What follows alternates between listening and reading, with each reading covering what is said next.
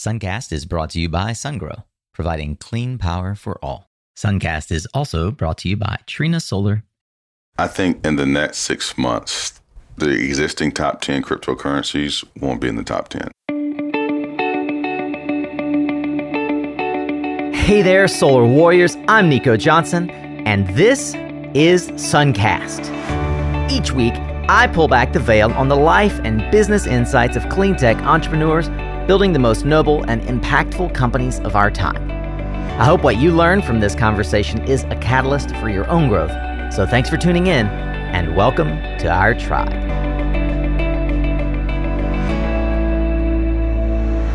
Today is episode 128.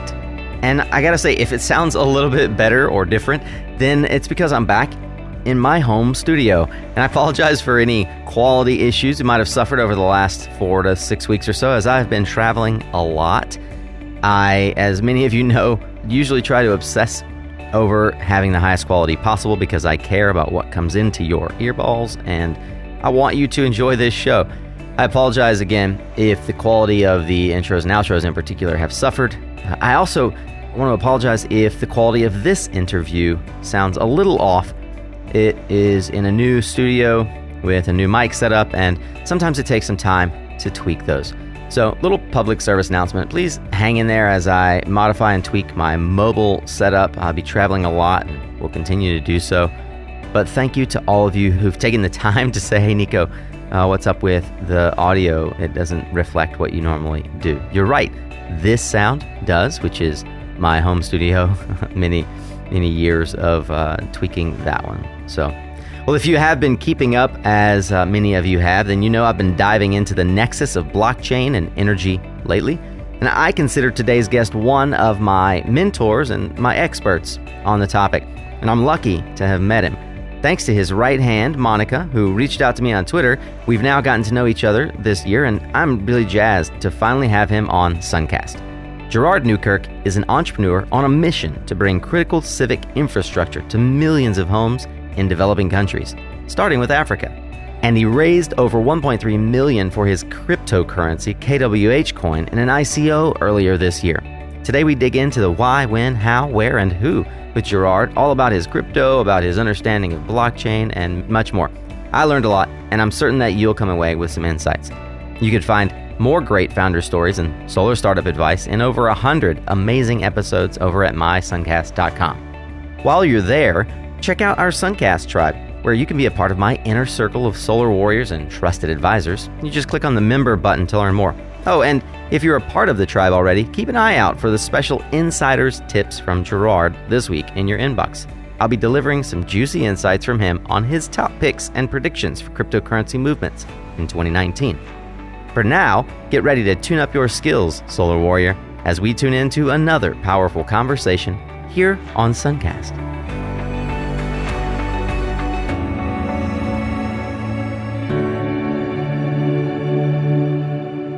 All right, Solar Warriors, buckle up and get ready for another roller coaster ride down Blockchain Alley. I am excited to invite the next guest of Suncast onto the show. I want to highlight the fact that his internet savvy director of operations, Monica Shepard, reached out to me on Twitter as I prognosticated that you guys would to say, hey, that was a great interview with SolarCoin they're not the only fish in the pond. Would you like to hear about another cryptocurrency and blockchain expert? So, Gerard Newkirk, the founder and CEO of KWH Coin and a slew of other companies, has come to help dispel myths, drop wisdom, and altogether educate us on what's happening in the blockchain world. Gerard, welcome to Suncast. Thanks so much for having me here, Nico. So sorry it's taken us like two months to actually pull this thing together, man. Dude, so it's quite all right. are definitely intertwined. Yeah, totally. And Suncast has been around for three years. It'll be around for a lot longer. I got the patience uh, as well, waiting on these interviews to materialize. And I'm grateful that it has. It's not often that I get to have a guest on who uh, who vastly overshadows me from a radio presence perspective. Uh, and it's certainly not often that I'm jealous of someone's voice. So thank, thank you for that. uh, we're going to hang out with Gerard. He's a social entrepreneur using technology as a platform for liberation, integrating the principles of the circular and decentralized economy, building sustainable and circular enterprises, promoting social good, removing barriers. I could go on, but why don't I just let you take it from here? Can you just help me understand? through the lens of an entrepreneur, mm-hmm. how someone from the deep backwoods in North Carolina makes his finds finds himself the VP at a global company like Macy's mm-hmm. and decides to throw it all in the back seat, as it were, and move to a different life. Yeah. Tell, tell, walk me through that. Well, it's been a long, it's a process, not a mechanism. So there were various things that have happened. You know, like you said, I, I grew up in Pender County, North Carolina. So I, I grew up um, with meager accommodations, as one would say. So mm-hmm.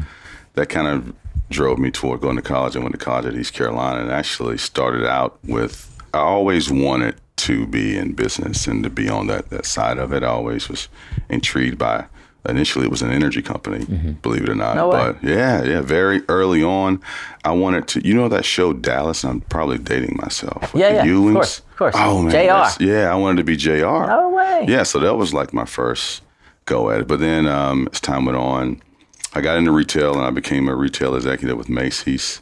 Was married, had kids, and then uh, my little girl, about four years ago, she was born and she had a stroke, no way. and which was really life changing for me, and it kind of forced me to reprioritize. Mm-hmm. And then I, I wanted to do things to make a better world for my son and mm-hmm. my daughter because I have, right. you know, I have young kids. So my life's work had to become more purposeful. And I, again, I was always into energy and renewable energy, especially. And I just knew I've studied blockchain for probably six, seven years. I was one of the people that was originally on Bitcoin, originally just philosophically. To put it in perspective, give us times of like year that you started exploring Bitcoin. When did you yeah. first buy it? I read Satoshi Nakamoto's Bitcoin paper probably around 2009, late 2009. What? Yeah.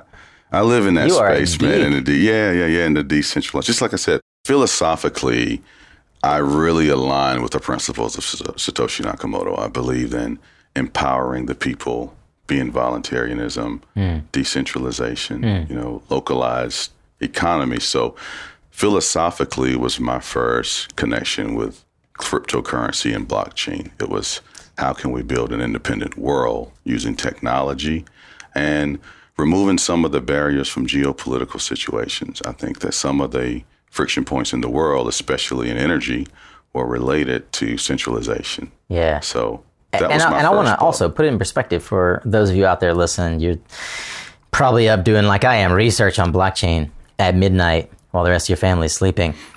Gerard was doing the same thing. Gerard was a, a regional store manager yeah, at Belk yeah. at 2009. Like, yeah, not talking about a guy that was running an energy business, not talking about uh, a guy that was even living in California. Right. You know, you're just looking upward and onward and thinking, how do I accelerate my career? So Absolutely, yeah. I was born. I, I kind of got in this process very, you know, ground up. Hmm. You know, I was. I worked with Food Lion. I was a store manager with hmm. Food Lion. Um, then I went on and became a store manager with Belk. So this was kind of like my moonlight. My night hobby was hmm. reading was reading about decentralized technologies. The next big, I guess, it for me was Ethereum with the ability now, you know, with blockchains and Bitcoin, you could connect peer to peer. But with Ethereum, you had the ability to negotiate a transaction peer to peer with a mm. you know a smart contract. And I had been reading a lot about solar and energy and all of the energy data that was going to be involved in order to connect decentralized energy technologies. And it hit me. I was like, hold on, we can use Ethereum to connect people as far as allowing them to interact with energy exchange, and we can secure it with the blockchain.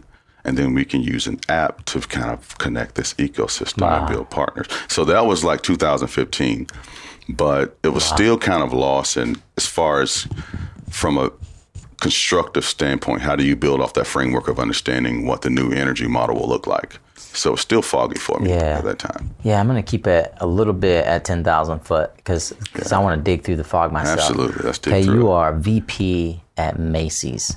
You're on the trajectory. Yeah. You're climbing. You got a good job. got a family, moonlighting as a as a entrepreneur tech guy. So one of the questions I asked was, did you explore tactically by buying Bitcoin and mm-hmm. others and putting your money where your mouth is? Yeah. When was that? And other is, how long did you study blockchain versus cryptocurrency before you felt like you could actually make a move? Yeah, that's great questions. Well, I dabbled a little bit in Bitcoin, probably around 2011. Yeah. That was my first loss. Probably what was probably about a million dollars now, somewhere in Greenville, North Carolina, but who knows where that is. But that was that really was. So I was a novice, and then it was a lot harder, you know, with the two-factor authentication and all that. So I got away from it for I, three, I- four years. I, I don't want to gloss over this. You just said you lost yeah, man, it dollars. Help me probably was. Well, I had a laptop, and this is again, I was a novice. I'm not a tech guy. You know, I wasn't a guy that was a computer scientist by any stretch. So there wasn't the tutorials that there are now to Yeah. show you how to do all these things. So I did a transaction and got significant bitcoins because I think back then it was trading at like four or five cents. So Yeah. Uh-huh. it was very low. So I bought, you know, probably like 20, 30 bucks for them. Yeah, yeah. So that happened.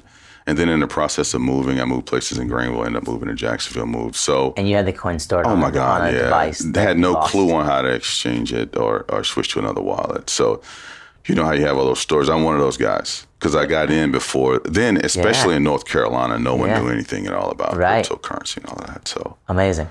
yeah. So from there, and then when I got back, it was basically because of Ethereum. Yeah. I bought some. Um, I participated in some ICOs very early on. Ethereum. I heard about that very early on. Yeah.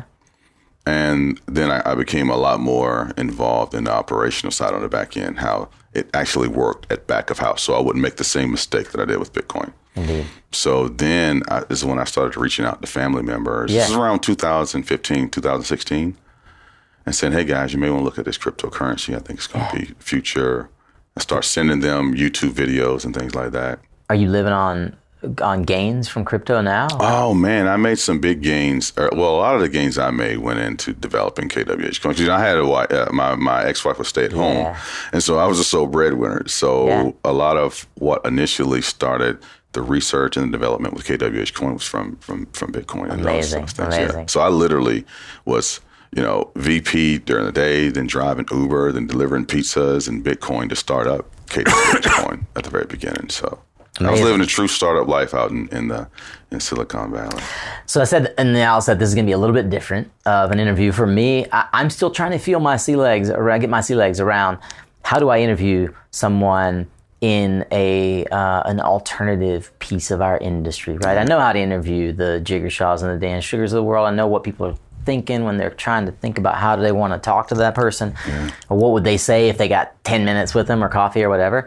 I apologize for what might seem like pedestrian questions Sure, no for you guys, or maybe even some of the Suncast listeners. I want to start out as we begin to unpack KWH Coin, your venture down uh, crypto road, uh, and we'll talk about that in a minute. But what's the one question that you get asked the most about cryptocurrency specifically? other than the, you know the traditional Bitcoin questions in the Silk Road, for us is how do you connect people? How do you do? How do you use cryptocurrency to provide energy? I think we get that almost at every conference, at every show, at every type of place where we interact, at every meetup. Yeah. It's how do you, how is cryptocurrency and energy? How do those two connect? Even connect? I love it. What's Yeah. the nexus there? I ask that in every uh, in every episode, uh, whether it's hot or hype, and Yeah. most people think it's hype. So I'm Right.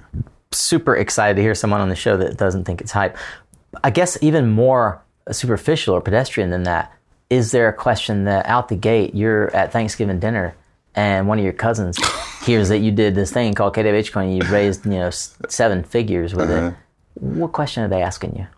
The first one is what is cryptocurrency? Uh-huh. Just in general, yeah, I mean, very, and you know, I used to say internet money, right? Because I thought that that may, like when you pay for things with Amazon. I try to use this example. When you go to eBay, you go to Amazon, you pay with your card, you pay it digitally. You you have that's Right. internet money. You're just using the bank or your financial institution as the intermediate. That's right. inter- intermediary to execute that transaction. So I tried. to. That was my Thanksgiving conversation about three years ago. I think three or four years ago Right. was I used the example of right now, the bank is essentially performing your cryptocurrency functions or what the function of your cryptocurrency could perform your bank or your financial institution is performing. So that started to kind of, you know, unblur the lines of cause and effect a little bit, especially some members of my family, you know, because they had heard about Bitcoin, but it was a little bit harder to get them to understand how, you know, blockchain, how it all works. Like, what is a blockchain? What does that even mean? If it's only a database, you know, what's so cool about another, you know, database on the internet? So, those were the questions. They want to understand what the application is versus just being so geeked out about, you know, what's happening in the cryptocurrency markets and the newest projects and those type of things. So, cryptocurrency is one thing. Blockchain's Yeah. another. I keep Yeah. trying to. I always have to say that when I caveat on the Yeah. in the hotter hype section. I'm not always talking about crypto because people think of Bitcoin. What about blockchain? What do you think is the fundamental question that folks um, ask or want to know about blockchain? Yeah, I think they they that that Besides what term, is yeah. Besides right? what is blockchain? Like once think- you, once you establish what is blockchain, what is the next logical evolution of the conversation? I think they want to know well, what does it mean for me? Because a lot of with blockchain is back of house operations, allowing systems to interact more cohesively. Mm. They want to understand what is how is a blockchain going to change my life? If it's just you know something that's back of house that I'll never see, and it's a, da- a stored database. How can that impact me, or what's this big hype? I think that's why people think that it's overhyped, but it's just a very basic example. Is if you have two lines as far as accounting, before the third line, which is what determined what was value and what wasn't, it was just two lines. It really didn't mean anything. You know, if you have what you made versus what you didn't make, until and I forget the gentleman's name came up with the accounting principle to that third line, which is what determined value. That's what made an economy, and I think blockchain has that type of impact. The embedding is very subtle, but the impact of systems be able, being able to cooperate and interact independently is groundbreaking and is transformational for the digital economy. You know, the thing that stands out to me when I talk to anybody who's working in blockchain or crypto today and applying them to energy is really simple, frankly. You came out of consumer goods, mm-hmm. To put it like in the most macro environment, consumer goods, fashion. Nick Gogerty came out of finance.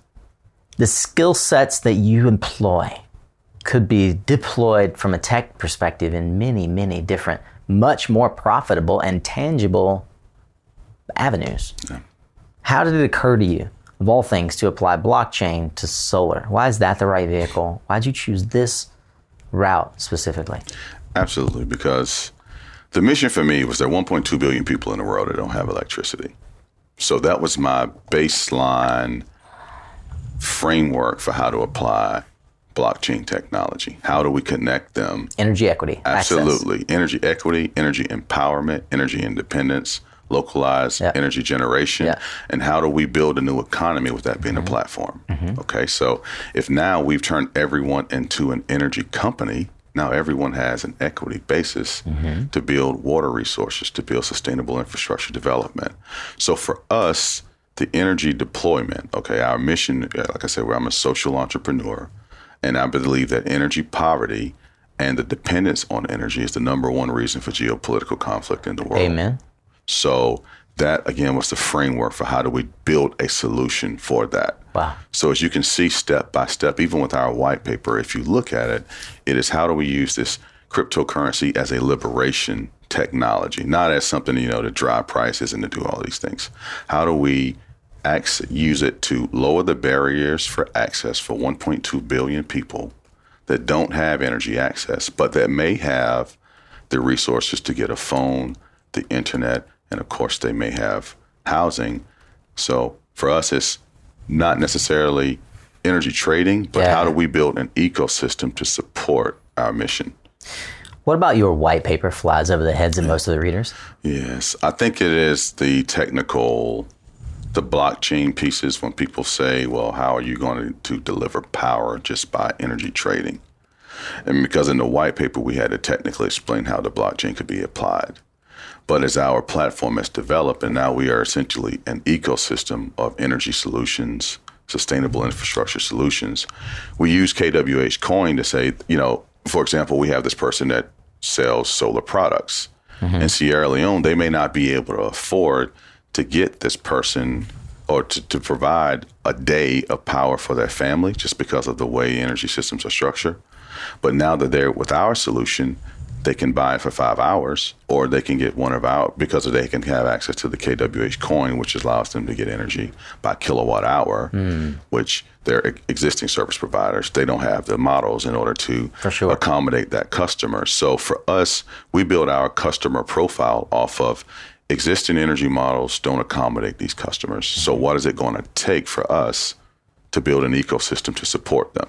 And this is why our platform expanded to so many different partners with like uh, Ex- pay as you go. Yeah. Explain. so, th- where I wanted to go, I think is where you're headed.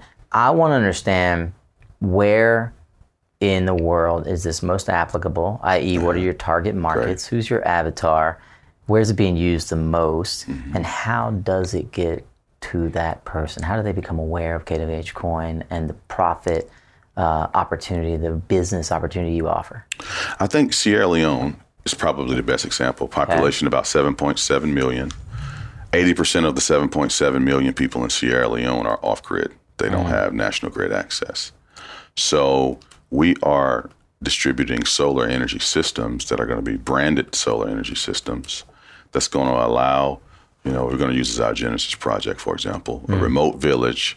And let's say of that village of 25, five to 10 can then use our solar systems as a generator. That's going to be our Genesis energy generator. Got it. They come along KWH Coin, which now they have export capacity.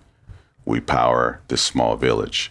Then we come in with the energy infrastructure to develop microgrids. how are they able to exchange? Because in some way, the 10 customers are interconnected in that community. Right. This is what we're going to do. We're going to build a localized grid. It's going to use our software to connect the systems.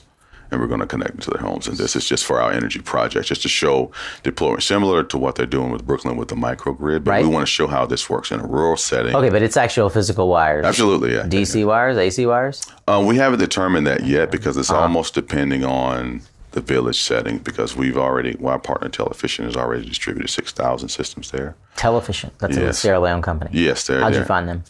They connected through through us because, you know, the problem there was Television, our partner, he sells mobile phones in Sierra Leone. They had the mobile phones but didn't have a way to charge them. He saw that we were trying to de- develop gen- energy generation in Africa, and he says, "Well, this is a perfect fit because we can now deliver energy and phones simultaneously through KWH Coin, and now it opens us, you know, to also be a provider of telecommunications." So again, because we want to build that whole ecosystem, now they can access energy with KWH Coin and cell phones with KWH coins. As Meaning we, they can re up on absolutely, the network. absolutely Yeah. when we go into these areas, remember, we want to build and we want to develop access. So, setting up networks that are smaller, that use smaller distributed energy resources has been our focus initially, especially as part of our white paper mission. But now, as we take on larger partners and we see larger projects, our entire company is really shifting now to become more sustainable infrastructure development because so many partners that we would not have had access to now hear about KWH Coin and they're like, well, oh, we have solar over here too. Can we come on your blockchain? And then, by the way, we have water resources and can we can tokenize that? So all of these different concepts mm-hmm. have been laid on our plate now as we've gone into these other countries and made partners. Okay, so there's a there's a lot of different avenues we could explore right now. Absolutely. You mentioned a couple of things that I want to make sure we're fundamentally saying the right Mm-hmm. understanding. White paper first, and then token and tokenize Yeah. second. But on the white paper side, why? What's the importance of a white paper for people who might not understand? Yeah, sure. In that, explain to me how you went about writing it, creating legitimacy for it, and ultimately where that led the like where that led to the tokenizing process. Absolutely. The purpose of the white paper is to, in a very technical platform, explain how blockchain is going to be applied to your product offering. So, how that correlates with, and then, so that is really what this is. It's, it's not as much promotional literature, it is you stating technically how you can build or how you have developed the software and structure to build this product offering. Yeah. So this is where the white paper stands out. And also, as far as your tokenization now, the process, this is going to show and illustrate how the token model adds relevance and how it creates an economy where your token is legitimate and where it has value. Mm-hmm. So those are the two primary objectives of the white paper as far as what it's explaining to the audience. Got it. And just for the again, the most pedestrian approach to it, mm-hmm. a token is what? A token is just your digital asset. Got it. So any cryptocurrency, digital token, digital coin, the token is just the measurable unit of digital account. Got it. And for you, it's equivalent to one kWh? One kilowatt hour of renewable energy that was generated on our platform, whether it. it. be by solar, wind, Got it. by one of our. How is it different than well, it's different. The, it's not tied to just solar because yes. solar coin is one kilowatt yes. hour. Mm-hmm. Right? Ours well, is any type of distributed energy resource. I think technically one megawatt hour. I think there's a megawatt coin. hour. Yeah, yeah one token hour. is one megawatt right. hour, and yours is one kilowatt. Hour. Right, hour. because remember, our platform we want to lower. We want to use the fungibility right. of mm-hmm. cryptocurrency mm-hmm. yeah. to be able to offer it to someone in Sierra Leone at kilowatt hour, where maybe they could get you know, if it's mm. 10 cents and I'm just making up a market number right. at kilowatt hour, they need so, four hours. They could be able to, with cryptocurrency and fungibility, afford that. It's really interesting because, you know, what I hear you talking about reminds me of the interview we just recently had with Sun Exchange mm-hmm. with, uh, with Abe Cambridge, where they are creating effectively a platform for right. trading these these digital properties. Mm-hmm. And I wonder how similar or dissimilar they are. You mentioned that you don't know much about Sun Exchange yet, yeah. but yeah, I, I know the, the project. I think the biggest difference is for us is we wanted to build the entire ecosystem to build a green economy. Yeah, and we wanted to offer now solutions for the 500 million households mm-hmm. aside from just giving them the energy we want to offer solutions to build an entire sustainable circular Civic economy. Infrastructure. Absolutely. We want to be a part of the infrastructure, mm. sustainable infrastructure development as well. Yeah. So going back to the white paper, how did you create legitimacy for it? And tell me how that went for you. Yeah, that was very tough because it was, you know, I went by, again, philosophically. I don't know if you've ever read or have, have come across the, the you, you, know, this, and this goes back again to economic models. What is the value of money? What is it backed by? Mm. And it was just my philosophical belief that the only, if, if legitimacy in money was what it's backed by, it would be energy because that's the only thing that's fundamental. And for me, again, geopolitically saying, if we could get it backed by renewable energy, it would be the most viable legitimate cryptocurrency in the world because there's no inflation because it's only backed by renewable energy generation that can be quantified with energy data. Uh-huh. So that philosophically and from a technical perspective was what I used as the basis for how to build the legitimacy of the currency. So when you talk to other projects and it may be off existing things and yeah. existing solar, we wanted to be a part part of the generation model. Yeah. But more importantly, we wanted any type of DER and its energy performance, energy resource, yeah. right, distributed energy resource and its performance to be valued in our token. Mm-hmm. And so that you know that took a lot of thought is it, into. Is it additive? Is it something that they can be? So you, someone could uh, extract the same KWH value as they can a solar coin value, and the, like like solar coin, they don't take away from the greenhouse gases. Right, it's a separate right. value stream. Right. With us, we're working on what that modification will look like because we have some other projects, and and I won't talk in depth about them because we haven't formally sure. signed MOUs as are that are I guess byproducts of sustainable infrastructure processes. And so we're looking now. We wanted to, to give us a very clear valuation based on energy data consumption versus uh, generation mm. and quantifying that value as a generation on our platform. Right. But now that we're getting into again, we're an economy. There's there's a lot of ancillary things that are involved with that, which is why we seek. You know, we we've talked briefly with SolarCoin as far as partnerships with other projects, just because we see ourselves as not having a competitor, because we want to provide access at a social impact level, especially in these areas where more innovative solutions as far as how we grant access are going to be required. I'll get to the ICO in a minute because that's mm-hmm. something that I definitely want to explore. But yeah, before yeah. we do, is what's one question nobody asks or rel- relatively few do that surprises you that they don't ask about? I'm surprised that people don't ask more about how we're going to be an energy company. Like I'm surprised sometimes that they don't understand that we're becoming like an energy company versus just a cryptocurrency.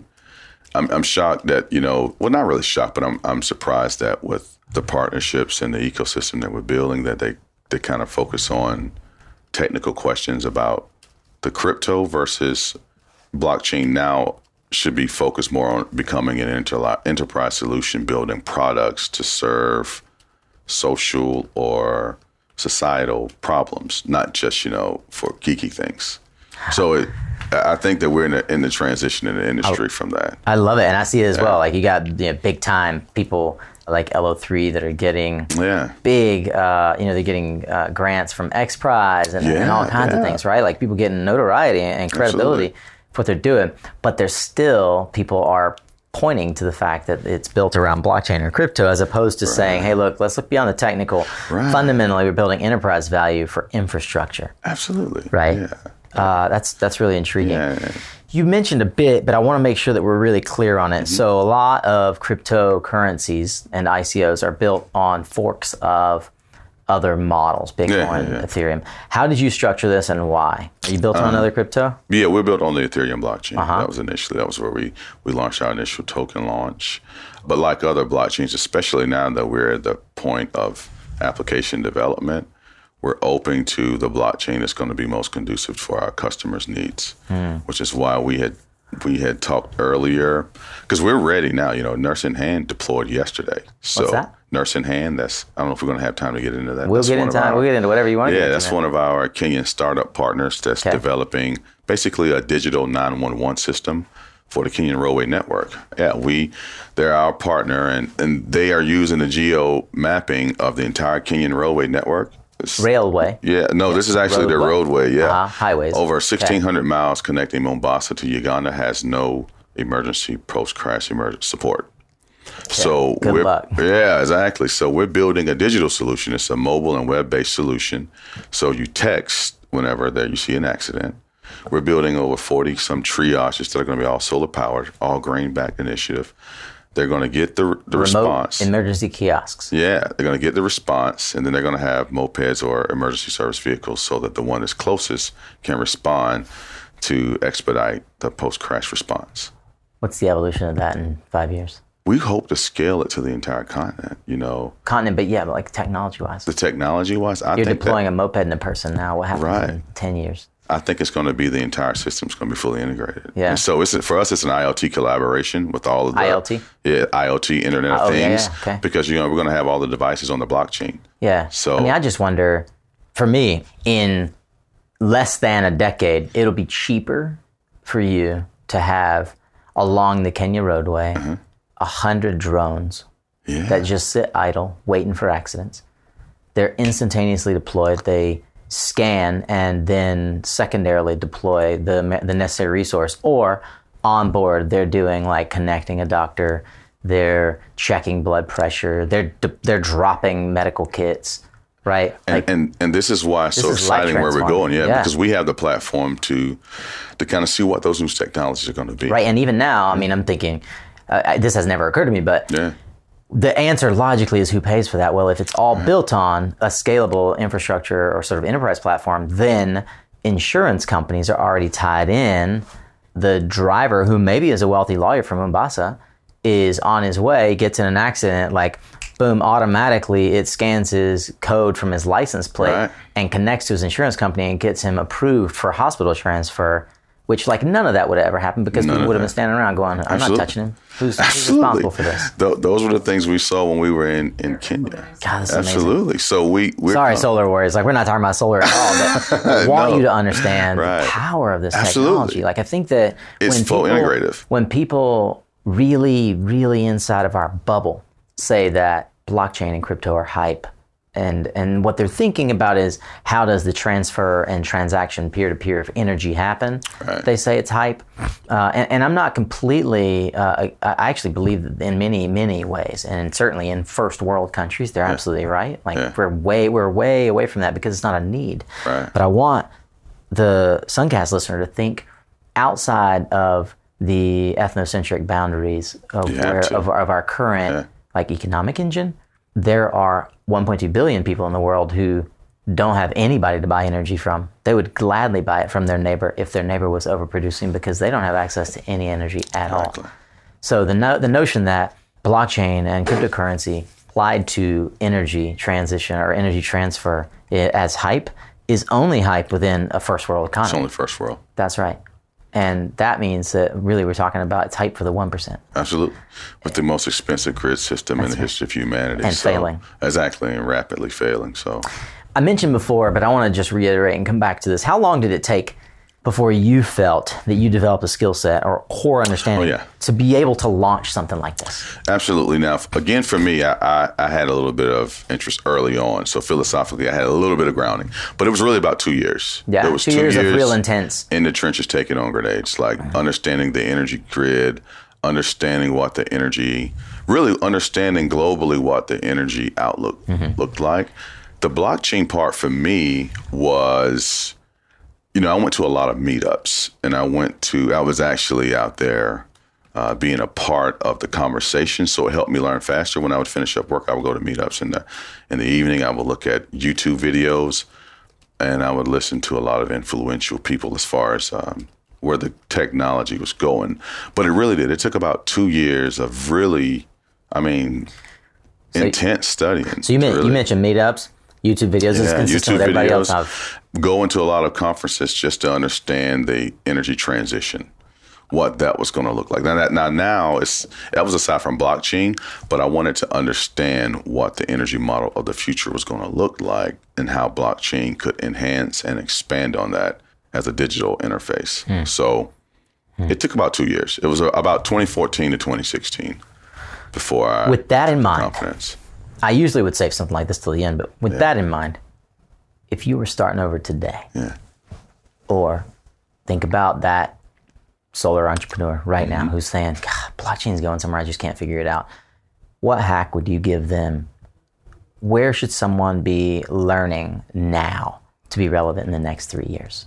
I think, and this is may go around a little bit, but if they want to apply blockchain, I think they have to understand the system of energy generation and distribution and understand where intermediaries now serve primary roles that are and they're inefficient. If they break it down from that perspective, if they look at the energy market, this is the generation and distribution markets, where are there intermediaries that now serve a role or purpose that their value is overvalued? Mm-hmm. That's the first place to look where a blockchain solution, especially if it's something related to smart grid, that's the place best place to look where there's a blockchain solution. I, I talk with some partners about, you know, the price for initially going and get people that are interested in solar, like going to these neighborhoods. And I said, well, what if that could be tokenized? What if you mm-hmm. could tokenize people going out to do initial assessments for solar? You would turn them into their own economic engine. You would get full participation. Deployables of solar would now have a household interface if we could do things like tokenizing solar assessment. Now you have, as opposed to one person going around looking at what's the best solar platforms in their home, with tokenization of it and there being a compensation mechanism, everyone would be looking for the best place because there is a very clear and present value. And that was one of the secondary things with KWH Coin that we wanted to introduce here in, in like you said, in more mature markets, we can use it as a reward and a compensation mechanism. It's just so many there's so many varieties of application with digital application of reward systems, plug and play, where cryptocurrency can be an enabler for a whole new level of participation that would lower the price of solar and uh, I guess encourage more deployable of solar's uh, so solar energy into the market. Man, that is fascinating. I don't want to get too far afield. I think that's an absolutely spot on way to connect the Suncast audience with ways they could be thinking about this right now. We've mentioned a bit Solar Coin, there are some others in the ecosystem. How is your product and philosophy different in setting you apart from the ecosystem you see developing in the in the space right now? Absolutely. I think the existing ecosystem, they're going to take and they're going to basically uh, allow everyone to become an energy trader from existing platforms. I I think that's ultimately what they want to do. They want to build partnerships with existing solar farms Right. or existing right, right. renewable generation. Ah, I see. You're Right. many of the applications right now are retrofit, Yeah, yeah. and yours is new build. And see, we're new build. We're new build, and more importantly, we're building where we think the economic growth for the future is going to be, which is going to be in those areas. We're building their energy generation Yeah, roadmap. so it. It. Opens us up to using that energy data mapping for Mm-hmm. more wider range of sustainable infrastructure development. I get it. I totally get it. Right. Uh, and yeah, I mean, I had this conversation uh, almost a decade ago now with uh, John Foreman, buddy of mine, when we first started at Trina, and that was before any of this uh, technology really was mature enough for us to try to think about applying it. It's fascinating to see how it's developing and becoming liquid. Hey, Warrior, if you're like me, you like to use best in class tools to accomplish the job at hand, and you want an ecosystem of products that all talk to each other without you having to do all the heavy lifting. And I bet in your job as a solar professional, you want tools that work the way the rest of your life works. You know, that ecosystem, best in class products for every piece of your workflow. That's why many Suncast listeners are also such fanatics of Helioscope. It's not just a great software platform, it also connects with other great software platforms. This includes Nearmap for high res imagery, Homer for microgrid design and optimization, Unirac UBuilder for automatic racking design, even Ecotiza for Spanish language proposals, and of course Energy Toolbase for financial analysis, utility rate optimization, and proposals. The folks at Folsom Labs believe in empowering customers to use whatever program you want to use, however they want to use it. And that's why they're committed to fostering this ecosystem with other great software platforms. If you're already using Helioscope, why don't you ask how you can maximize your productivity with these other awesome plugins? And if you're not already using Helioscope, well, you should head to mysuncast.com and click on the Helioscope banner on the homepage. And as a Suncast listener, you'll be gifted an extra 30 days to your free trial. That's right, 60 free days to see what Helioscope can do for you. Try Helioscope. It's fast, easy, and bankable. If you're enjoying Suncast and you'd like to have access not just to all the additional stuff I can't publish in the primary feed, but also the back channel of conversation, chat, webinars, and inner circle advisory that other solar warriors are enjoying, consider checking out the Suncast Tribe. You can learn more at mysuncast.com forward slash member. You and I had a conversation that I want to try to track back to Yeah. when you were a VP at Macy's. Yes. One of the things that you learned early on that's instilled in the culture of how do you develop your develop your market, how do you develop your your segment of the store, your vertical, Yeah. is know that customer. Know that customer. Talk to me about that. How does that apply with what you're doing now?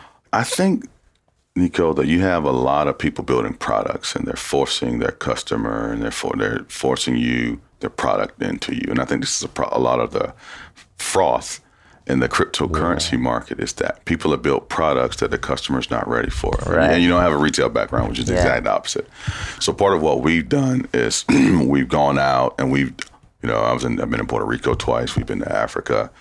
Um, we have connections in Sierra Leone. We have connections here. We wanted to fully understand what it is that the customer needs, what their wants were, what their desires were, how they wanted us to support them.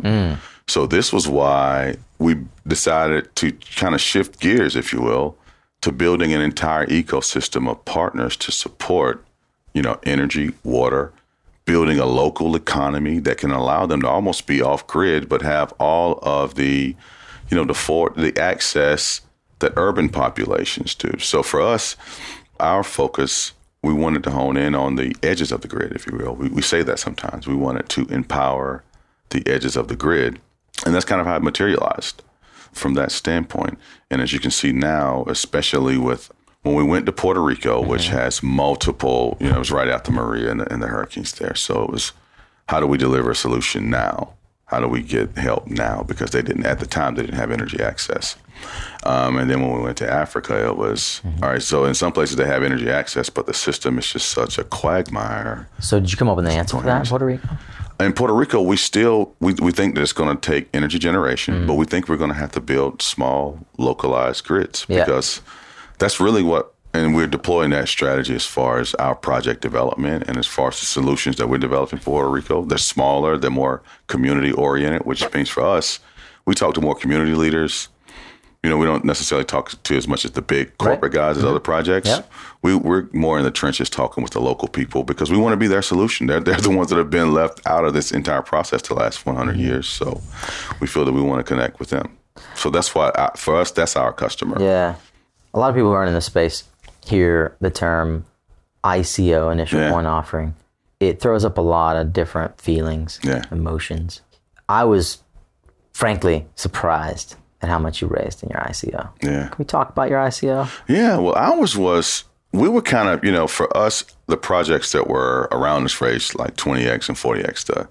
So for us it was kind of a disappointment at the time, but we still we had our, our pre-sale in December, so our ICO was late January, which was coming into the probably the, the most The market was most froth. Oh my. God, yeah, the, it was most froth. And then as our ICO started, was when the market started to tank. So we had, uh, relatively speaking, uh, with the total 1.3 raise right in the middle of 1.3 thousand. 1.3 million. Right? Yeah, exactly. I mean, the, the market lost 70, what, 70 percent of its value the next month. So Yep. we were very, you know, we immediately started software development, which for us, we had a very clear vision and we knew what we wanted to do. Whereas other projects, I think we had more clear focus after we had gone to Kenya. You know, we were we participated in the World Cup. And World we Cup won that, right? The World Cup, the World Blockchain Summit. That's the World Cup of startups for blockchain. Uh, back in March in Nairobi, Kenya, we were the regional winners for, and we represented uh, the African market in the Startup World Cup in San Francisco back in May. So we learned a lot on that trip. This was right after the ICO. So a lot of projects I think were struggling because that's when the market started to really tank. So we had to, to kind of think on our feet, man. It was a it was a real struggle for us because, like I said, we didn't raise twenty five million, we didn't raise forty million. Relatively speaking, we How'd were, you market that ICO? uh, we marketed. We were kind. We're kind of a grassroots organization, man. Like I said, it's, for me, I was leaving Macy's. I, I, Yeah. We didn't have like this massive team with, so we we stayed in the trenches. We we Is kind of predicate? Was the successful ICO a predicate for you leaving Macy's? No, man, I did it before. Yeah, I did it before. I kind of literally, this was destiny. So we, we I left Macy's August 9th. Find the ships. Yeah, man, I left Macy's uh, probably four or five months Do before. you feel like you you could have done this successfully while you were still at Macy's? Absolutely not. Yeah, we had to. You Why had not? to. You had to be all in, man. I, What does that mean? Um, you you had to give so much time. It How much? 12, 14 hour days, 15 hour Doing days, what? 16 hour days, just marketing. I mean, we had to generate our own content. So for You us, create. You got to create a media. Absolutely. You have to create. We created KWH Coin out of nothing. Yeah. You know, we didn't. So, and I know every entrepreneur can relate to this, but it's the the the boring work, the hours of research that logo, you can't. Yeah, man. itself, look like? exactly. The things that you can't necessarily aren't tangible now, Yeah. but you had to put the. You know, the white paper. I did that piece by piece. Yeah. I did that. My, I wrote the entire white paper myself. So all of those hours went in. So it, it was the process was it's grueling some. But now we're to the point now that we are we know exactly as a platform where we want to go. We wouldn't change the experience for anything because the ICO taught us that where the cryptocurrency was trending. Toward the end of our ICO, you know, you see that there are people that are just about the hype, that it didn't have the initial where people were involved for the authenticity of the project and what we were trying to build. So I think that may have uh, impacted our ICO, but Hmm. we now have a very supportive. I mean, we have over twenty five thousand subscribers to our newsletter, or Okay. almost nine thousand Twitter followers. So we have a very strong platform. They've connected with now these guys that's really trying to provide energy, energy solutions for billions of people. So How do you make money? That's how we make money. Now we we have several Right, different business models. Right. Well, see, that's our thing. We're getting way away from that. See, we developed. This is why we s- developed the solar distribution deal with Television. Uh-huh. So we're going to have branded solar panels, branded solar home systems, which you know we, we have a, a good partner. We have a, a So it's manufacturing be partner. KWH coin system. Yeah, it's going to be KWH Coin Systems. And then we're going to integrate the energy data into those systems. Mm-hmm. Also from transaction fees and also through other partnerships where we're integrating technology. You know, we're going to, in some cases, we're going to have back end technology partners, but we're going to present on the front end with our software. So, Oversimplification, but is this Yeah. like creating the the Amex, Visa, and Mastercard platforms? now that you mention it, I think kind of for energy, you know, to a sense, we wanted to to be that for the off grid household. We wanted to be the all in all platform where they can get energy now is what we're evolving to. They can get energy, Yeah. Then they can get water. Then they can now get a phone with our partnership with Television. Yeah. Uh, and other partners. We have agri- agricultural partners, so now they can get organic foods, you know, depending on our area of distribution. So this is the centerpiece, and the KWH coin token is kind of like the mechanism that governs this digital economy. Uh-huh. But that's how we wanted it to be designed because now we have a platform where we offer multiple services. How does a KWH coin holder make money or retain value or gain value? Yeah, they gain value by the the network effect. You know, by the expansion of our ecosystem. As we in Nursing Hand, for example, when uh, KWH coin can be used to get those services. So we have an economic generational value component to KWH. Is there a limited coin. number of coins, like Bitcoin? Right. Yes. Yes, sir. We we uh, we're doing actually an augmentation of our token. We're doing a token swap now because we have so many partners where the KWH coin is going to be integrated. We had to develop more coins in order to accommodate all of these different facilities. This is like creating more shares in a corporation. Since, essentially, but we didn't. We did this swap in aggregate so that no one lost any nominal value. We just wanted more coins for technology integration. We want to be completely fair to our token holders. So if there was anyone that lost, it was uh, you know our founders. But we wanted to be completely fair so that no one that was a part of the ecosystem lost any value. I don't want people to get lost. Um, and I'm trying to just, I mean, swap and aggregate is a term I never heard before, but it's not uncommon, right? In the startup world, there's a lot of terminology thrown around about valuation and, and uh, value creation within the startup ecosystem from shares to equity, et cetera. Yeah, yeah, yeah. What I think is a useful model, we won't get into this today, I'll try to explore it later, but what I think is a useful model, and I'd love to hear from Matt Britt and some of you others who are exploring uh, how to apply blockchain and, and cryptocurrency here. How similar is the the startup ecosystem and equity valuation to Mm-hmm. what's happening in cryptocurrency? There are some sim- similarities structurally. I think the difference in cryptocurrency is a lot of the products haven't been built yet, so it's hard to develop a, Yeah. a trend and evaluation model. For us, it's a little bit different because we have other assets with our partners and their technologies. Like Nurse in Hand has already built an app that's already complete. Right. So we have technology value as a technology. Why'd they asset. choose you? Because of what we were doing, and we, we, we won the startup competition there. Got it. And then they wanted to make it all green, and they've been they had been following us. She's what did uh, the president Lucia said? She's been following us for a while and wanted to connect. So it was just face intertwined, man. The synergies were there, and we just happened to be there in the same venue in Nairobi that day, and we and we launched. So thinking about the project there. ICO and, and um, getting the business up and running, Yeah. uh, you said you used that immediately to go start de- developing software. How much Yeah. did you need from a business plan perspective to actually get the business up and running? And how much runway do you still have now for operations? Yeah, we probably to initially start, we probably need about two hundred, three hundred thousand dollars to develop or construct or infrastructure. And remember now, you have to Fantastic. You raised 3x the need. That's amazing. right. So you have to think about it. What hurt is the I mean, exchanges became so expensive. Sure. I mean, it's ridiculous. So for us, So what came expensive? exchanges, exchange listings. Yep.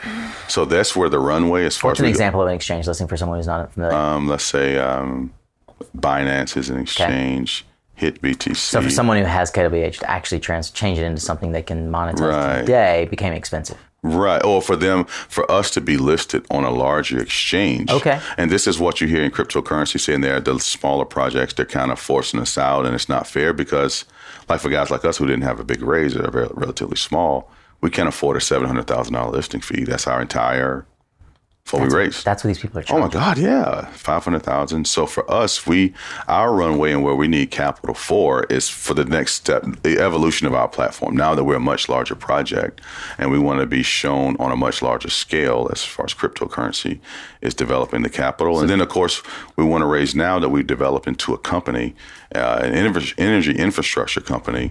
We're now going into our next level of funding to develop those larger projects with ecosystem partners. So to your point, I'm curious about trading and, and exchange value, et cetera. But Yeah. if it's tradable now, how and how would I value a how would I value a transaction in KWH coin? Uh, you mean as far as well, we're we're paired. We're traded on top BTC. Where we're On paired Top at BTC. top BTC, Bitfex, CoinEx Market, and also IDEX. And we're paired on top BTC with Ethereum.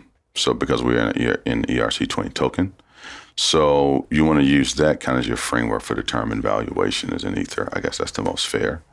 I have no idea what you just said. Well, because we, we when I say paired, it means you can convert a KWH coin to Ether, right? Got it. And then from that, it break and actually on CoinGecko it breaks it down. If you go to have you ever been to CoinGecko.com? Check out that site.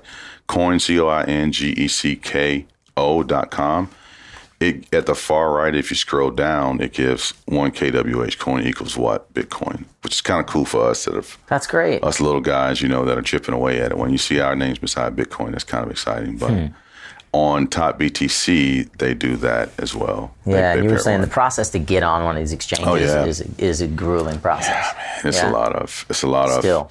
Yes, it's a lot of. Um, yeah, it's a, How it's a important process. is it to be on an exchange? It's very important. Survivability. Absolutely, it's very important because that's what gives you as you transition for blockchain and crypto projects. That's what gives you liquidity. That's what gives you support.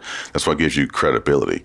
For us, we're building a multi-layered ecosystem. So we we're now having partners that are energy infrastructure partners that are outside just the cryptocurrency world.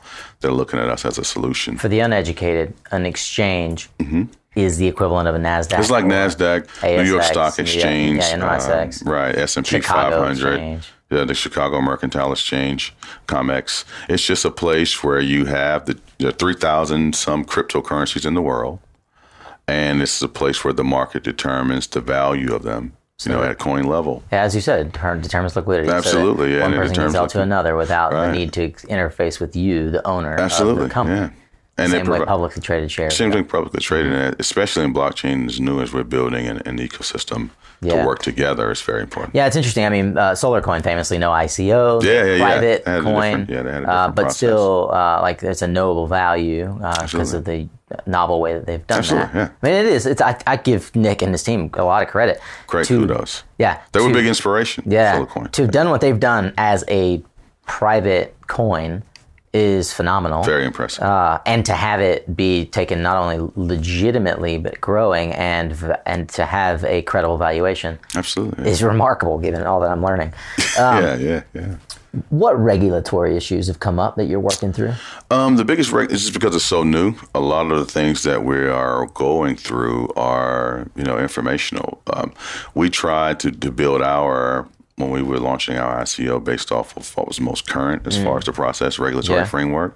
As we go now into, we're sure going into 2019, there'll be more things that we'll have to follow up on. Yeah. But we just do our due diligence and we try and adhere most to the highest standard as far as regulatory compliance, and that's what we adhere to. What, explain some of the compliance. I'm not like I- the KYC forms, like Yeah, for uh, the KYC customer, forms are very important. Know your customer are very important. who dictates those forms. Uh, you, you can go to the basically we follow the rules of the United States government, the Trade Commission, the Federal Trade Commission. So FTC's KYC requirements are what you're being held to as that's a what we. standard. That's because what we. Yeah, that's what. because you're based in the U.S. or because you want to trade with U.S. security. based in the U.S. and we feel actually we went by the World Bank standards Mm, because we wanted to apply. We went, we wanted to apply our standards to the highest possible. Yeah. Good. So some countries were you know, Project couldn't- developers are well, well familiar with that. so- Absolutely. Some countries couldn't participate. There are other regulatory things as far as energy that we're dealing with on a country by country basis.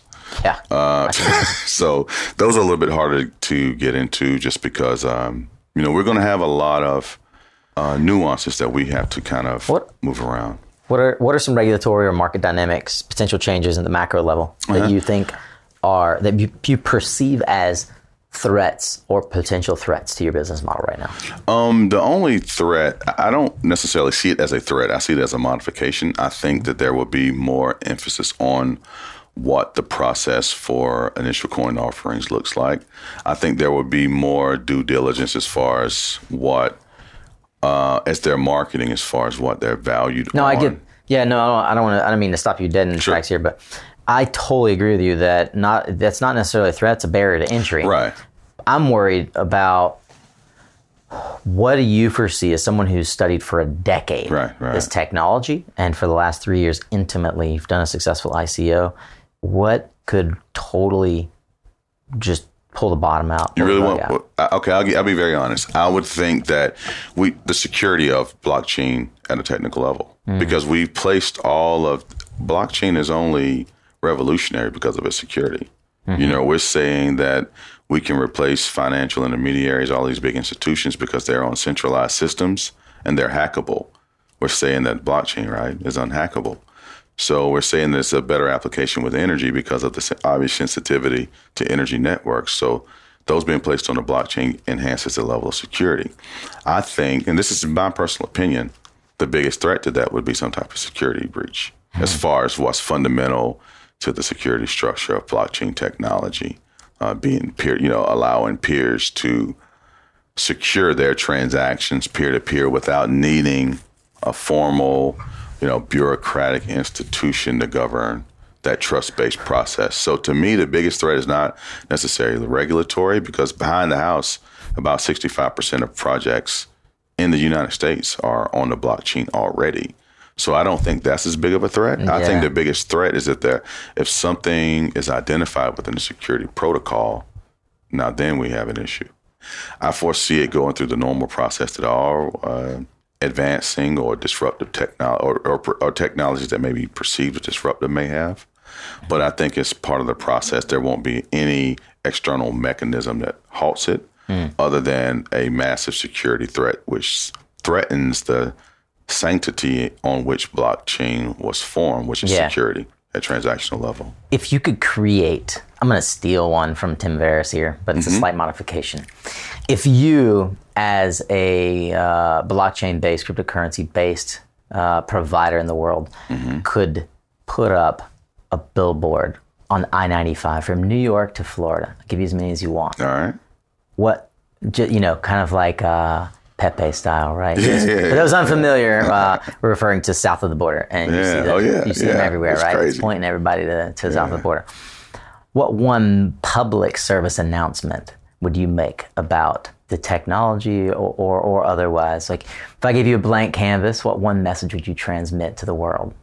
it's kind of you know how you have that be your own dot dot dot and you just fill in the blank with whatever it is you are you feel like you need more empowerment as far as what you're disemp- where you're disempowered mm-hmm. but i think more to the point i think we need to sell more of be empowered mm-hmm. empowerment messaging because a lot you know blockchain came about as a function of what happened in 2008 with the financial system Yeah. we felt that we couldn't trust central authorities with our most coveted possessions and what contributed most to the security of our family, our financial transactions and asset value. So that message is what initially resonated. So I would think something that builds off of that and how important that is. You know, we're building, not only are we building the economy of the future, remember, the only reason why we have countries is because of currency. Yeah. yeah. Okay, so if you no longer have currencies that are, or countries, or Currency borders that water. are absolutely, or borders that are bound by, which is why we have wars, is Yeah. because of those borders. So now we are at absolutely, we are at the cusp of where we can use this technology to build a new world. Yeah. and I think that's what. And I know sometimes it sounds corny. Everyone says that, but we literally can build a new world because it's it can be borderless. Yeah. So Was there anything unconventional that you did that others said wouldn't work and it worked out for you? Mm-hmm. I think when we shifted to be, I think when we went larger with our mission, because initially we were just going to be like, you know, kind of energy traders and then try and get into to rural markets. When we said, you know what, we're going to be, we're going to tackle the whole thing. We're going to tackle climate change. We're going to tackle people in Africa, the Caribbean, South America not feeling like they have opportunity because of petrodollar machinations. We're going to tackle geopolitical problems all in our platform. So when we, what we did was conventional is kind of flat out said it. There are 1.2 billion people in the world who don't have electricity. It's the cause of geopolitical strife, and we want to be a part of the solution. And this is what we're going to do. And you know, it may not have the excitement of some energy trading components, but this is what we're doing. This is what we're building, and this is the people who we think will feel will, will get value from it.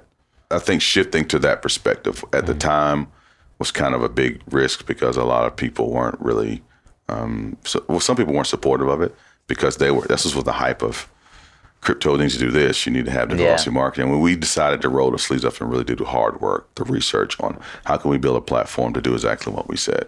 And I think when we made that shift was when the market was downturning. So everyone was doing just, you know, crazy press releases on what they were going to do and what their vision was, more marketing versus in the trenches taking on grenades. Yeah, yeah. We decided to go Yeah. into the trenches.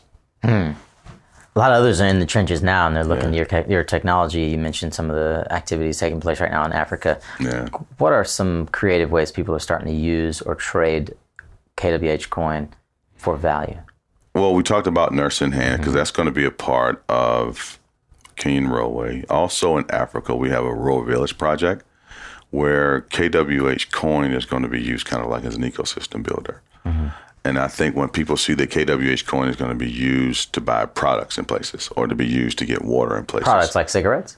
All right, well, I mean, bad example. Like Yeah, it's terrible. Yeah, but in, in we're going to build that network that is going to allow that through Yeah. this village, right? Condoms. When they absolutely, Sorry, man. I, Even that, yeah, I go right to the things Yeah, that get right to the thing go to- like to the corner Exactly. store to pick up. but that's what that's what we said in cryptocurrency, right? Was we would design right. places so your cryptocurrency can be used as a household, and that's what we're doing in rural. I mean, you know, I mean, think. I'm thinking like I, I'm laughing inside Yeah. because the things that who gravitates to cryptocurrency, yeah, teenagers, right? Like, there's a lot of people who just look at it and they go, "Wait a minute, I can get value from this thing because nobody knows that I'm making a transaction." Mm-hmm. But like, teenagers going to run to the corner store and buy cigarettes and condoms, just Yeah. like we did when we stole money from mom's purse in high school. You know, like, I mean, that's a literal tran- translation, but. What I hear you saying is that the vision for KWH coin is that it will be a monetary currency the. Bitcoin of Africa, I Right. think is what we said, hmm. and that was published in one of our articles on Medium. And we kind of use that as a moniker because of the instability in currencies there, and because of the hmm. need to have stability and the need to have a unit of account as far as value. So You've had a you've had a fun entrepreneurial journey so far. What are some Yeah. key lessons and takeaways for you from mentors in your life or career thus far? key takeaways from mentors, discipline and resiliency. Mm-hmm. Follow up, I think, is the biggest thing for us as entrepreneurs. Man, you have to, you know, you have to independently follow up. Where it's coming from the corporate world, you had an entire structure to kind of you just mm. sent one email and the entire structure started to work. Whereas you know, as an entrepreneur, is hmm. you on the phone all day. Yeah. And the the second thing, uh, or, or another key important thing of being an entrepreneur is just to not be so hard on yourself. That it's a it's a process. You are a part of the process.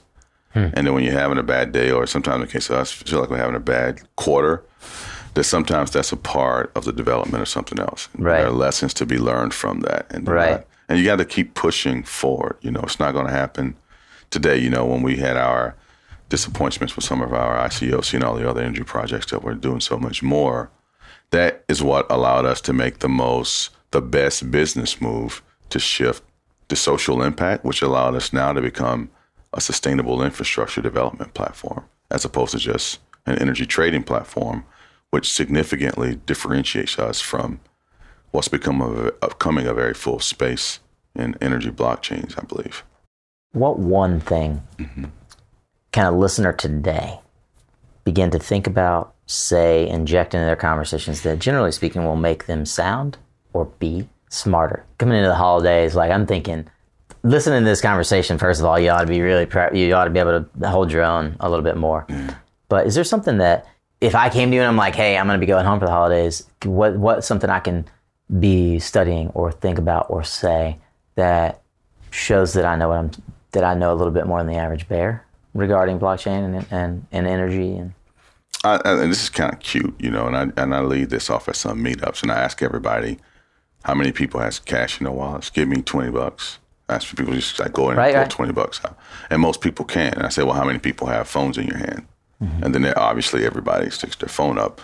And then I said, well, what do you think is the chance that you're going to be using cash or your phone to get things mm-hmm. in the next five years, you know, as technology develops. And then they, then they were they're probably like, yo, because then they realize like, isn't your is your bank in your hand? Do you carry your bank statements around? They're like, no, I can pull it up on my application. that's right. So using that, stop trying to explain, you know, Satoshi Nakamoto and, you know, peerless peer to peer transactions and smart contracts, but at a very practical level, ask them practical questions where the blockchain is going to impact their life. Yeah, I, yeah, that's amazing. I just went running on Sunday, so this is real application for me. And I went whole, I went shopping. I was in the grocery store. It was right by the trail. Mm-hmm. Forty-five minutes later, I get to the and I get to the checkout, and I realize this happened to everybody at least once in your life, right? What do you realize? I don't have my wallet. Yeah. yeah. Oh, smack! I don't have my wallet. Shut the front door. So I tell the guy, I'm like, "Can you hold this? I'm gonna I'm live ten minutes away. I'm gonna go and get my wallet." And on my way to my car, I realized what you just said. I got my bank in my phone. Why can't I actually pay for this from my phone? Like this is stupid. So I walked back in and I just said, "Hey, by any chance, like this is the local co-op in Durham. Like, mm-hmm. Any chance you guys accept Google Pay?" Mm-hmm. He's like, "Yeah, we do." I'm like, "Please God, let me have the Google Pay app on my phone." Right? I go and I check it. I hold it up to the thing. It beeps, and I was just like, and he goes, "You're all set." And I'm like, "What do you mean I'm all set?" He goes, "You just paid for everything." I'm like, "What? This is amazing." That's it. I mean, blew my mind, right? Like this is, and for anyone who's got Apple Phone, Apple Pay, and so hasn't actually done it, like I have not. Actually, that's the first time I used Google Pay. I appreciate that example. That's really good. Rounding third base here, is there a book in mm-hmm. particular that has informed your thinking as a leader, as an entrepreneur, that you pass along or that you recommend most often? I don't know if it's one book. If it was l- related to blockchain, I like Nicholas Szabo's. He's one of the. Is this related to blockchain? Yeah, it's related to blockchain. Okay, And I think everyone needs to read it. It's the theory of money, and it, and it goes back. The or, I'm sorry, not the theory. It's the origins of money, and it's brilliant if you sit down and read it. Nick Szabo.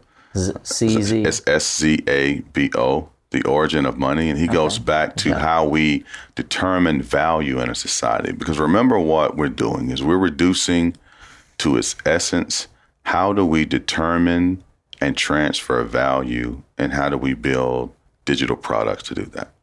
And I think at a some of the Leaf thing, he, he's very historically oriented. So he has a lot of historical references to people using seashells to exchange value. So it's really a good historical lesson as well. But I would recommend that everyone in cryptocurrency and blockchain read that just to get a very strong basis for how to build the thinking to understand value Yeah, any, and anybody who's following this series, who's really just digging into these episodes, would know that Abe Cambridge just recommended another. It's really similar. I mean, I love how you guys are all thinking very similarly. Yeah. He he recommended two books. I'll recommend you if you haven't read them. One's called Money: The Unauthorized Biography. Yeah, and the other, which is quite funny, I've started reading it. It's called How to Speak Money by John Lan- Lanchester. John Lanchester, and okay. it goes into like the tech talk, if you will, of Yeah. like words bankers say to confuse you and commu- and convey value to their friends, right? Basically, yeah, it's interesting. I love it.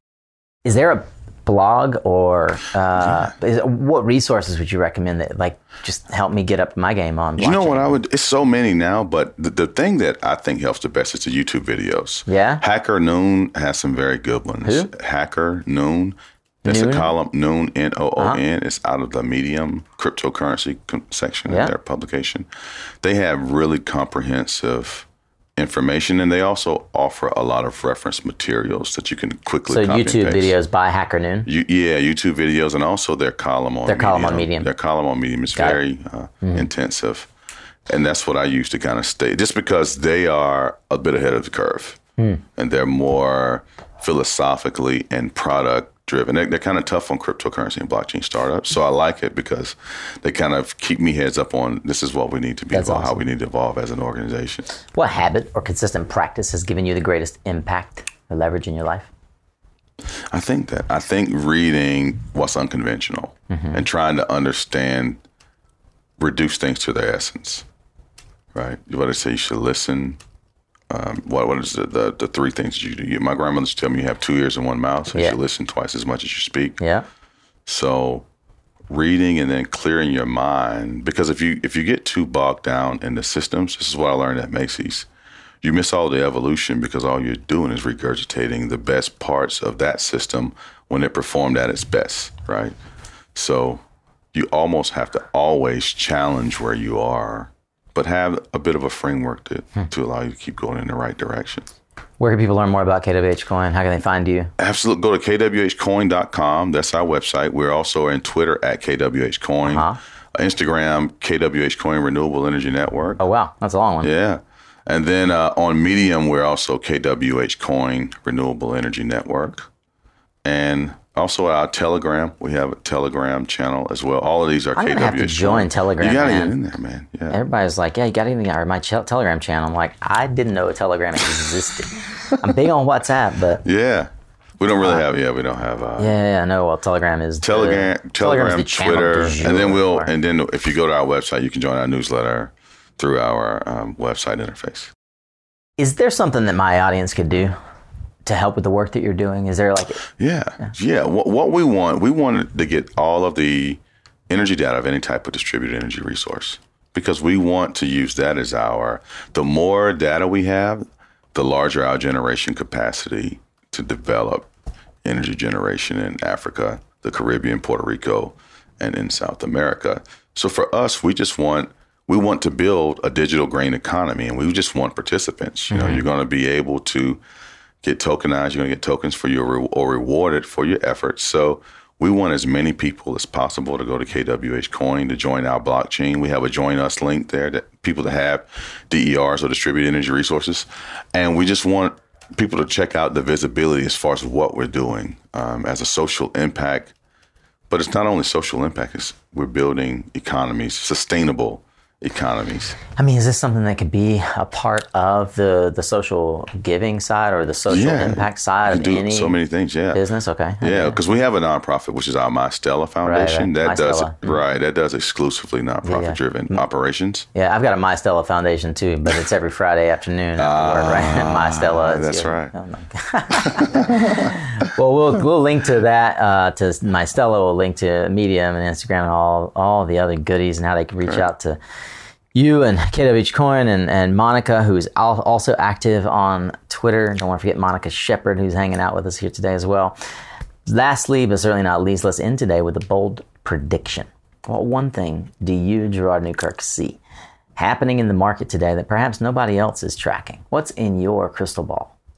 I think in the next six months, the existing top 10 cryptocurrencies won't be in the top 10. Wow. That's 100. I'm giving um, them 180 days. I think I can boldly go out.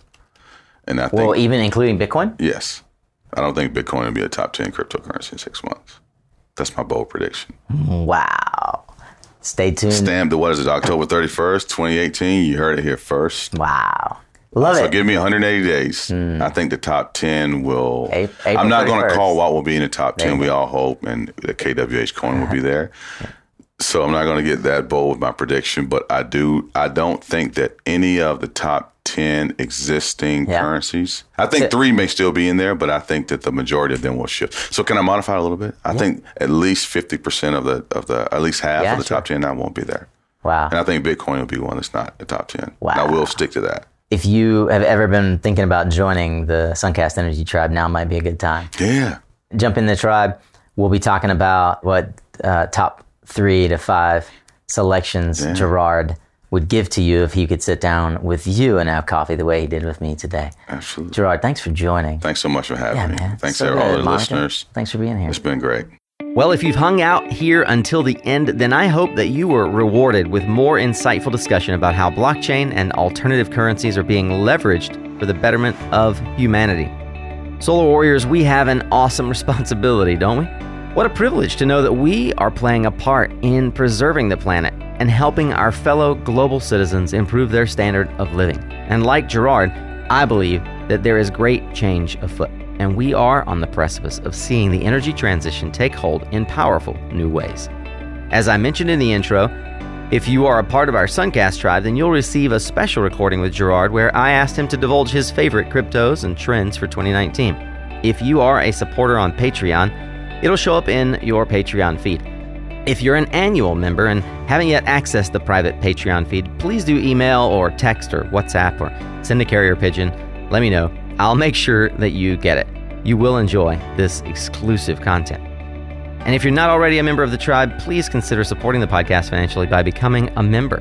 Go to mysuncast.com forward slash member to learn more. You'll see a random video that I created back in May uh, when I was traveling that explains a bit about my thoughts on being a member and helping support Suncast. Email me at nico at mysuncast.com. I'm happy to chat with you about it as well. The tribe is my inner circle of supporters and trusted advisors, and I'd love to count you as one. Well, if you learned anything or had a takeaway important from today's episode, would you mind sharing it with me or others in your community and your tribe? I do love hearing from you, and it fuels me to know that the message is not only getting across, but to be able to hear exactly how it resonates with you. You can find me on Twitter at N I C O M E O, Nico Mayo, or on LinkedIn. Just let me know, would you? Well, I'm going to keep it local here again, and next week you'll hear from another North Carolina energy expert. I have the unique opportunity, I think, to be both a supply and demand side manager. So that means I'm doing everything from your traditional building efficiency projects all the way up to helping purchase energy, make design decisions, operational decisions, planning decisions for what amounts to a utility company inside of Duke University. Well, that's my friend Casey Collins, the energy manager for the fifth largest energy buyer in the state of North Carolina, Duke University. Tune in next week to hear as we discuss what it's like to be an energy buyer at a major entity like Duke University. As well, we'll hear Casey dig into the recent North Carolina solar legislation. And why does that matter? Because North Carolina is one of the largest solar states in the Union. That's why. I hope you've had a great time with us today. I hope you have a fantastic weekend, Warrior, and thanks again for showing up. It's half the battle.